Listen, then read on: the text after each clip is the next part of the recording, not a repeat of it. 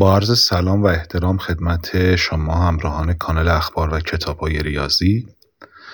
همطور که مشاهده می‌کنین یه عکسی رو گذاشتیم اینجا و من می‌خوام راجع به این عکس یه مطلبی رو توضیح بدم یا به عبارت دیگه یه مطلبی رو به این عکس ربط بدم.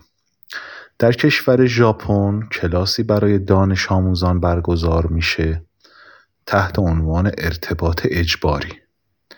ارتباط اجباری چی هست؟ فرض کنید تعدادی دانش آموز در کلاس هستند و جلوی هر یکی دو نفری یا هر گروهی حالا بسته به شرایط کلاس یه دیکشنری هست حالا به هر زبانی انگلیسی ژاپنی فرقی نداره یه در واقع کتابی که یه سری واژه رو به طور کامل و غنی داشته باشه و دانش آموز بتونه از اونها چند واژه رو به شکل کاملا رندوم در بیاره. دانش آموز یا گروه دانش آموزان سه تا یا چهار تا واژه رو به طور رندوم در میاره. مثلا فرض کنید سه تا واژه‌ای که دانش آموز در آورده واژه بایسیکل واژه orange یعنی نارنجی یا حالا پرتقال و واژه pea هست. حالا این پی می‌تونه عدد پی باشه pi. می‌تونه در واقع خود حرف پی باشه. و دانش آموزان باید یک طرحی بکشند یا طراحی بکنند که هر سه تای این واژه رو پوشش بده اون طرح و داشته باشه. خب حالا فرض کنین یه گروهی از دانش آموزان این سه لغت رو در واقع بهش افتاده و باید اون طرح رو تحویل بده. فکر کنید چقدر خلاقانه خواهد بود که اگر دانش آموزی این طرح رو بکشه یعنی یه دوچرخه بکشه که زین و میله هاش به شکل عدد پای سه ممیز چهارده باشه و یه دوچرخه باشه که این دوتا لغت داره. و حالا یه زمینه نارنجی رنگ هم به تصویرش بده. و خیلی جالب خواهد بود. و حالا ما اومدیم الان در زبان فارسی چون پا زدن در دوچرخه سواری استفاده میشه. میگن پا بزن پا بزن. اومدیم یه معلفه دیگه یا یه معلفه چهارم هم به این مفهوم اضافه کردیم که نوشتیم پای بزن پای بزن.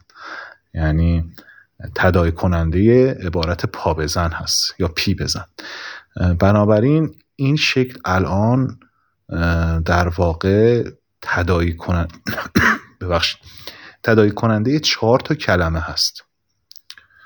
عدد پی بایسیکل آرنج و پا زدن دوچرخه حالا شما می‌تونید این تمرین رو با لغات دیگه انجام بدید برای دانش آموزانتون یا بچه هایی که در خونه هستن و چند تا لغت تصادفی از دیکشنری انتخاب بکنن و همین کار رو انجام بدن ببینید چه طرحهایی می‌کشن. طرحاتون رو برای من بفرستین. ما در کانال قرار میدیم. و خب در طی این فرایند که در دیکشنری لغاتی رو پیدا می‌کنن ممکنه لغاتی باشه که خیلی سنگین باشه یا مثلا مفاهیم انتظایی باشه.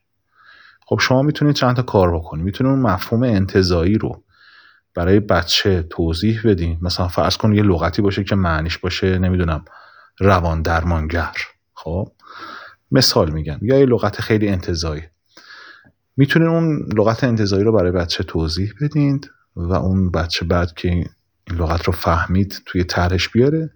می‌تونم نه اگه لغت سختی بود لغتش رو عوض کنه. تا مثلا برسه به سه تا لغتی که راحت تر باشه. چه می‌دونم مثلا لغتش فرض کنین صندلی باشه نمی‌دونم رنگ آبی باشه و اتومبیل باشه. خب؟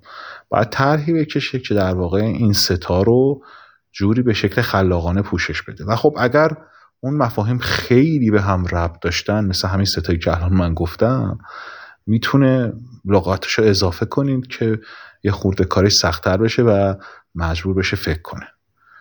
پس چیزی که در واقع ما ربطش دادیم به این عکس و خواستیم یاد بگیریم مفهومی بود تحت عنوان ارتباط اجباری که یکی از تمرین های خلاقیت و نوآوری هست. در کلاس های خلاقیت این کار رو انجام میدن. امیدوارم که از این بحثی که مطرح کردم لذت برده باشین. تا دیدار بعد شما رو به خدای بزرگ میسپارم.